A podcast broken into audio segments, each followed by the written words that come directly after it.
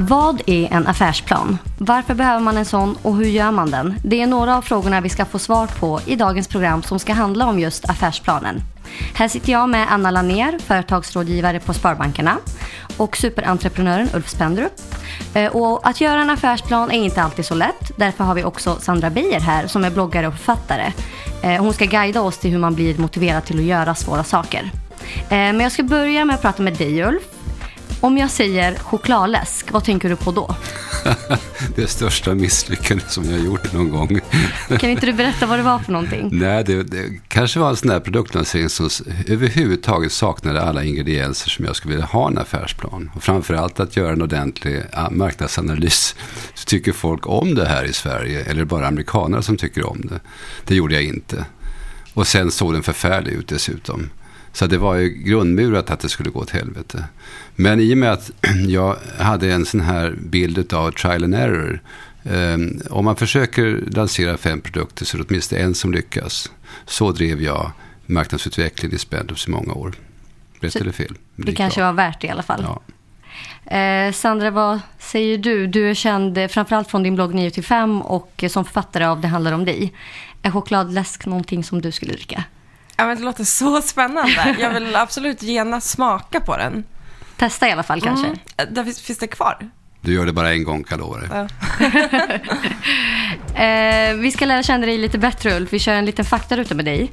Hur gammal är du? 68 och ett halvt. Var kommer du ifrån? Motala. Eh, vad gör du för någonting? Ja, det är många som ställer den frågan. Jag är inte operativ längre, men jag jobbar på för- företaget varje dag och gör mina små analyser och tänker till. Och sen jobbar jag med ung företagsamhet och så jobbar jag som ordförande i BRIS och så jobbar jag med lite olika styrelseuppdrag. Du gör lite allt möjligt. Ja. Vilken är din favoritdryck då? Det är eh, Visby Pils. Vad skulle du säga att en affärsplan är? Det är en samling av uppgifter du behöver för att kunna starta och driva ett företag. Där du har all information om just behovet av produkten eller tjänsten som du, som du ska sälja och skapa värden kring. Ehm, eh, hur stor den är, konkurrensbilden, eh, vilken konkurrensmiljö jobbar du i.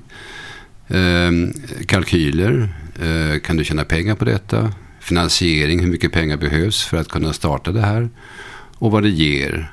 Och anställda och alltihopa. Det är, en, det är en mängd olika faktorer du måste göra en bedömning av innan du ska starta. Och varför är den så viktig då? Räcker det inte med att man vet på ett ungefär liksom? Nej, därför att om det är så att du måste investera för att kunna eh, sälja den här tjänsten eller produkten, då vill du ju ha tillbaka pengarna.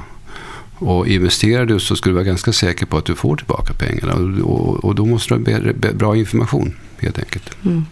Chokladläsk-historien har vi ju hört nu, men du måste ha några bra affärsidéer också känns det som.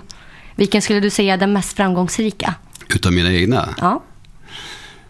Ja, Loka tror jag är ett fantastiskt exempel. Därför att där, där hade Ramlösa ungefär 80% av mineralvattenmarknaden när jag började. Och alla sa till mig att det ni har gjort på öl, det kommer ni aldrig kunna göra på mineralvatten. Därför att där är Ramlösa så oändligt mycket starkare relativt.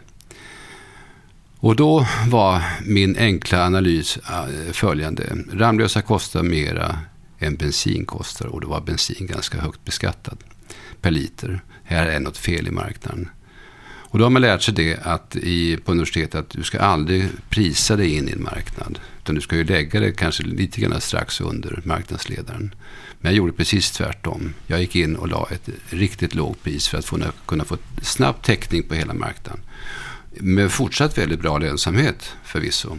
Och sen började vi bygga varumärket där vi laddar in värden i vattnet. Och sen gick det bra. Idag är Loka störst. Och skulle du säga att det har med affärsplanen att göra kanske? Ja, därför där gjorde vi rätt analys. Eh, Vi såg precis ganska snart att Ramlösa var för kritstrecksrandiga direktörer kring styrelsebordet. En position som de hade etablerat sedan många år. Men vi såg en framväxande delmarknad som var unga kvinnor. Som inte ville sätta i sig en massa socker i läsk. Som inte ville ha alkohol utan som ville ha en fräsch dryck. Och där, där, det segmentet tog vi. Och det växte enormt. Men vi var ju inne lite på det här med prissättningen. Jag är jättenyfiken på hur man vet vad man ska liksom sätta för pris på en produkt egentligen. Vad, vad ska man sälja en läsk eller en flaska vatten för? Ja, och det kan du ju ganska lätt göra analyser på där du frågar folk vad, vad, vad betalningsberedskapen är för den här produkten eller tjänsten. Men framförallt känna sig fram. Du kan ju ha olika priser på olika, eh, olika butiker eller olika regioner i landet för att känna var, var, var du får bäst in, intjäning någonstans totalt sett. Börja i liten skala. Gå och fråga dina kompisar. Du, den här produkten, vad tror du om den? Skulle du vara beredd att betala 5 kronor för den här produkten eller inte? Ja, där har du kanske 80 procent av svaret. Sen kan du lägga ner 40, 50, 60 000 kronor på att göra en, en, eh, få ett svar som kanske svarar för 90, 95 procent av sannolikheten för rätt svar.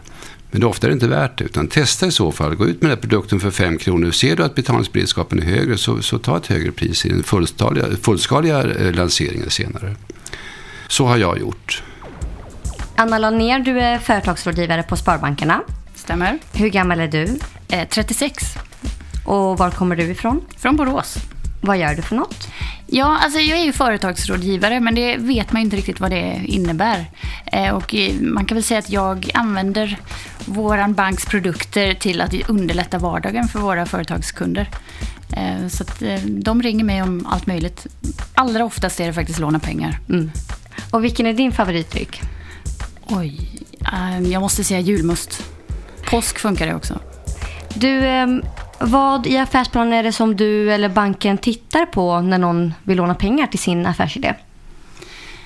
Alltså för det första så vill jag att den ska vara genomtänkt. Att det, det ska kännas att det är faktiskt den här företagaren som har, som har gjort den och inte bara se det som rubriker på ett papper som man ska fylla i någonting under. Att man faktiskt arbete, använder affärsplanarbetet till det det kan vara. Att man liksom tänker hela varvet runt. Hur ska jag få min idé till att bli kronor och öron på ett bankkonto?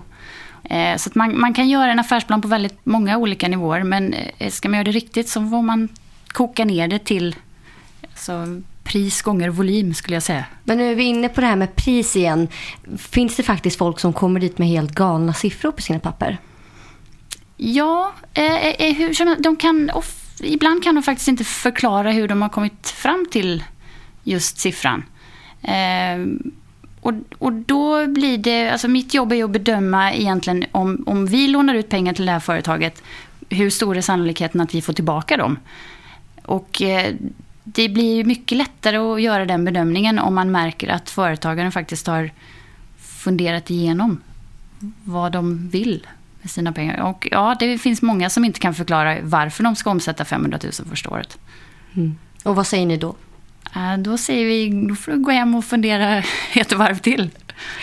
Och när det gäller layouten då på affärsplanen, är det bara så att man kommer med en mapp med massa papper eller kan man komma med en video till exempel? Eller? Alltså själva formen spelar egentligen inte någon roll utan jag skulle säga att, att i arbetet med affärsplanen, det är då, jag, jag, tycker nog att det är det viktiga för att kunna skriva en, eller filma en genomarbetad affärsplan så, så finns det vissa punkter du måste fundera igenom, annars blir det ingen affärsplan. Så att, liksom, affärsplanen är så att säga, resultatet av ditt tänkande och det du har, har funderat fram. Att den, att den är förankrad i verkligheten. Vi hade något exempel, faktiskt ett UF-företag som skulle sälja tusen armband.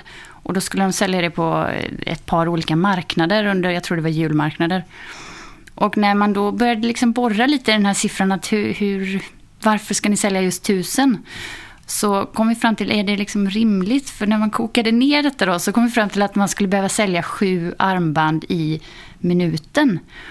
Och det skulle man då göra på ett ställe där det var 140 andra utställare också. Och när man liksom kommer ner till verklighet, kommer vi verkligen kunna liksom spotta ut armband, sju stycken i minuten, då, då, då blir det verkligt på ett helt annat sätt. Så att, gör affärsplanen verklig, gör den till, till er egen. Så att man känner att det här är verkligen ditt företags affärsplan. Man ska kunna liksom se företagaren genom affärsplanen tycker jag. Den ska förklara idén och, och vägen till bankkontot på, liksom, även om inte företagaren är där. Varför är det viktigt att ha en bra affärsplan som UF-elev? Även om man inte ska låna pengar av banken menar mm, du? Precis. Jo, affärsplanen är ju på något sätt ett, ett gränssnitt mellan företagaren och alla företagets intressenter. Egentligen. Och eh, i just UF-fallet så säljer man ju riskkapitalsedlar och behöver presentera sin idé precis som man gör på banken egentligen. För att folk ska vilja satsa pengar i ditt företag. Mm. Så att, eh, all, jag skulle säga att alla behöver en affärsplan. En bra affärsplan. Mm. En del av eh, en affärsplan är ju att man har gjort en sån här eh, SWOT-analys. Vad är det för någonting? Jo, det är en matris eller en, en vad ska man säga, fyrkant, en tabell.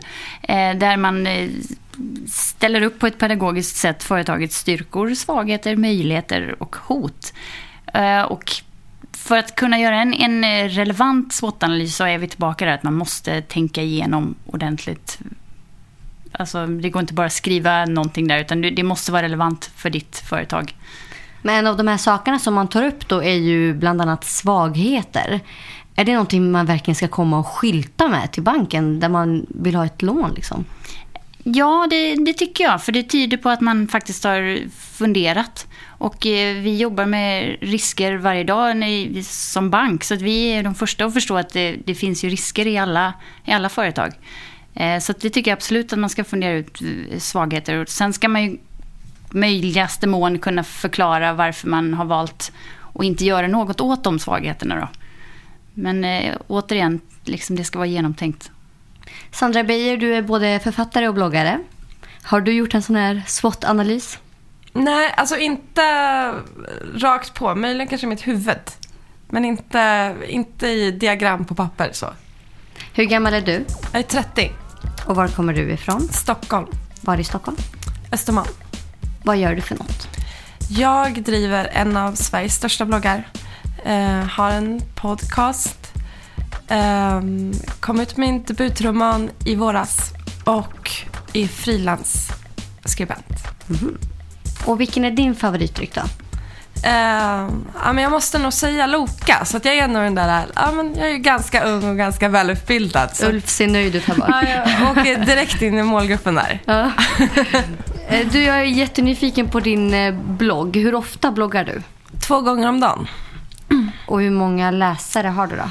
Uh, jag har 170 000 besök i veckan. Och tjänar man pengar på det här? Mm, det gör man. Jag kan, det är min huvudsakliga syssla. Jag lever på den. Mm. Har du en affärsplan för din blogg då? Um, inte uttalat så. Um, men det är såklart jag har. Jag jobbade som copywriter i jättemånga år. Så att jag, jag ser nog mycket Alltså jag har liksom det tänket i huvudet. Så att jag ser nog min blogg eller mitt varumärke som en slags reklamkampanj. Och det i sig självt blir väl en affärsplan. Uh, jag tror att de har ganska många likheter. Ulf Spendrup, vad säger du om att eh, Sandra inte har en eh, pappersaffärsplan för sin blogg? Nej, men jag förstår det, därför att det är inte alla eh, företag som behöver det. Hon har, ju en, eh, hon har nog gjort den i huvudet, den här affärsplanen. Hon har en idé om, det här kan jag och jag har en målgrupp som jag tror lyssnar på mig i min blogg. Och den testade hon ju första gången och fann att ja, det fanns substans i det. Hon skrev inte ner det, hon hade det i huvudet och det var ganska enkelt och det funkade. Och så började det där, antar jag. Ja, men det är väl nog ganska bra beskrivet. Ja. Hur länge är det du har bloggat nu då? Jag har bloggat i nio år. Det är jättelänge. Mm. Blir, det, blir det aldrig det, alltså blir det aldrig tråkigt? Nej, det blir det inte. Jag tycker inte det. Jag tycker det är jätteroligt för att det är så himla eh, bra sätt att få direkt feedback i och med kommentarsfunktionen och så.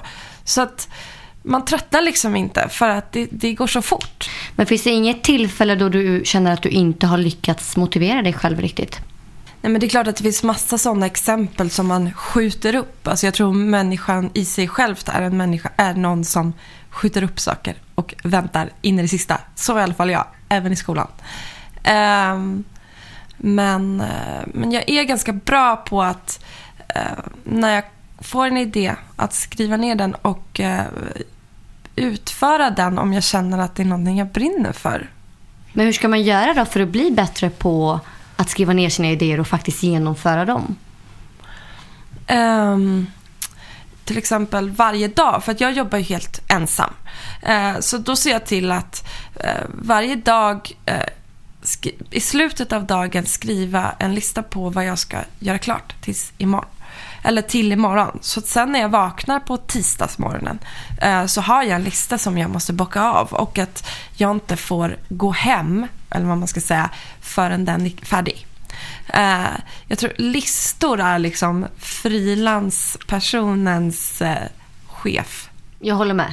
Jag känner igen mig jättemycket det här med listor. Det tycker jag är en Ja. svinbra teknik att använda sig av. Faktiskt. Och sen tror jag också jättemycket på att äh, prata med folk om vad man äh, funderar på och drömmer om och så här. För att äh, då blir man nästan tvungen till att göra det. För man kan inte prata för mycket utan att något till sist händer. Det går inte att ta tillbaks heller. Utan har jag sagt Nej. det, nu måste jag göra det ja, också. precis. Ja, jag förstår exakt vad du menar. Men det här med att planera och faktiskt ta tag i saker och göra det man skriver, har skrivit ner att man ska göra. Är det något som du alltid har varit bra på? För att det känns inte som att det är så himla lätt för alla att göra de här grejerna. Jag tror att man måste bli bra på det om man ska driva sitt eget företag. Det måste man bara. Jag tror att man kan, jag tror, både, jag tror delmål är bra och jag tror slutmål är bra och att man alltid ska ge sig själv presenter. I, I olika former då. Ja, det kan ju räcka med en fantastisk påse chips. Men Ulf, hur, eh, hur skulle du se att man ska sätta mål och, och hur gör man för att nå dem? Ja, alltså det viktiga är att du gör, gör, gör realistiska mål som, som eh, Anna sa för en stund sedan. Att, eh, att komma in på banken och låna pengar eller att göra, presentera en affärsidé som inte har realistiska mål. Det är ju det är att lura sig själv verkligen. Så man kan Man ändå kan ha för inte höga sälja- målsättningar? Förlåt? Man kan alltså ha för höga Ja, målsättningar? det kan man absolut ha, men då testar man ju den, för, eh, den, den målsättningen eh, mot andra eller mot marknaden först i en liten förstudie eller en liten test, testlansering för att se om det här var realistiskt eller inte. Det viktiga är ju att man inte satsar mycket pengar och riskerar att bli av med pengarna genom att man inte har gjort förarbetet ordentligt. Mm. Och i, i, eh, i eh, Sandras fall så var det inga investeringar i någon större grad. Så att skulle hon misslyckas så skulle hon ju inte gå i personlig konkurs. Men däremot om jag lånar upp så här mycket pengar och ska starta ett företag och investera i produktion och annat. Så kan jag gå i personlig konkurs. Och därför måste mina planer vara ordentligt säkrade. Mm. Vilka styrkor skulle du skriva ner i din inte affärsplan? bara skriva in sina Ja, svagheter det beror på vilken produkt det handlar om eller vilket, vilket företag det handlar om. Men, men eh, jag måste ha en ordentlig gedigen uppfattning om att mina kunder är beredda att betala det här priset för så här mycket produkter eller tjänster om det nu handlar om det. Och eh, eh, så vet jag ju ofta kostnaden för det hela. Det är intäkterna som är det svåra. Kostnaden vet du, att råvarorna kostar så här mycket och så här mycket, må- många arbetstimmar tar det för att eh, producera och så vidare. Men intäkterna är det svåra. Så att eh, marknadsanalysen och prissättningsmodellen är jätteviktig. Vilka styrkor skulle du skriva ner, Sandra? Som, som, som, att, som jag är bra på i mitt företag. Ja, precis. eller som är viktiga i mitt företag. Eller hur menar Nej, du? men som du är bra på i ditt företag. Ehm, jag tror att det är att veta mitt värde, att känna min målgrupp ehm, och att jag... Hmm, Om du skulle behöva göra en sån här affärsplan till banken då för att göra ditt företag ännu större. Vilka argument skulle du lägga fram för att ditt företag är så himla bra? Eh, jag skulle nog ge dem mycket bakgrundsinformation. Eh, visa dem hur många som följer och hur aktiva de är. Ehm, och eh, också visa dem exempel på hur jag har samarbetat med företag och eh, hur det har gått. Ehm, och visa liksom ja, men den konsumentmakten eh, mitt varumärke kanske har, tror jag att hade nog varit viktigt. Så de fattar att det här är lönsamt. Jag tänkte att vi skulle avsluta med något som vi kallar för checklistan. Eh, och det handlar om att ni nämner en sak var som är viktig att tänka på när det gäller affärsplan. Och du Sandra kan eh, säga en sak som är viktig att tänka på när det gäller motivation eller självdisciplin. Ulf kan börja. Ja, affärsplanen det är framför allt att man kan räkna sig fram till vad som är lönsamt. Går det här ihop eller inte? Det tycker jag är det viktigaste. Eh, Jag skulle säga att verklighetsförankringen är det absolut viktigaste. Att man kan förstå att ni har tänkt efter Att det här kommer, så här kommer det vara i verkligheten. Sen att man inte kan se in i framtiden, det är en annan sak. Men man måste försöka i alla fall. Ja, men jag tror på det här att sätta liksom massa delmål. Och det kan vara så pass eh, kort att det handlar om att göra listor, checka av vad man ska göra idag. Så att man helt enkelt känner att man kommer framåt. I Lexpodden idag har jag, Priscilia Haddad, tillsammans med Ulf Spendrup, Anna Laner och Sandra Beijer diskuterat vad en affärsplan är, varför den är viktig och hur man hittar motivation när uppgifter känns för svåra. Vi hörs! Hej då! Hej då!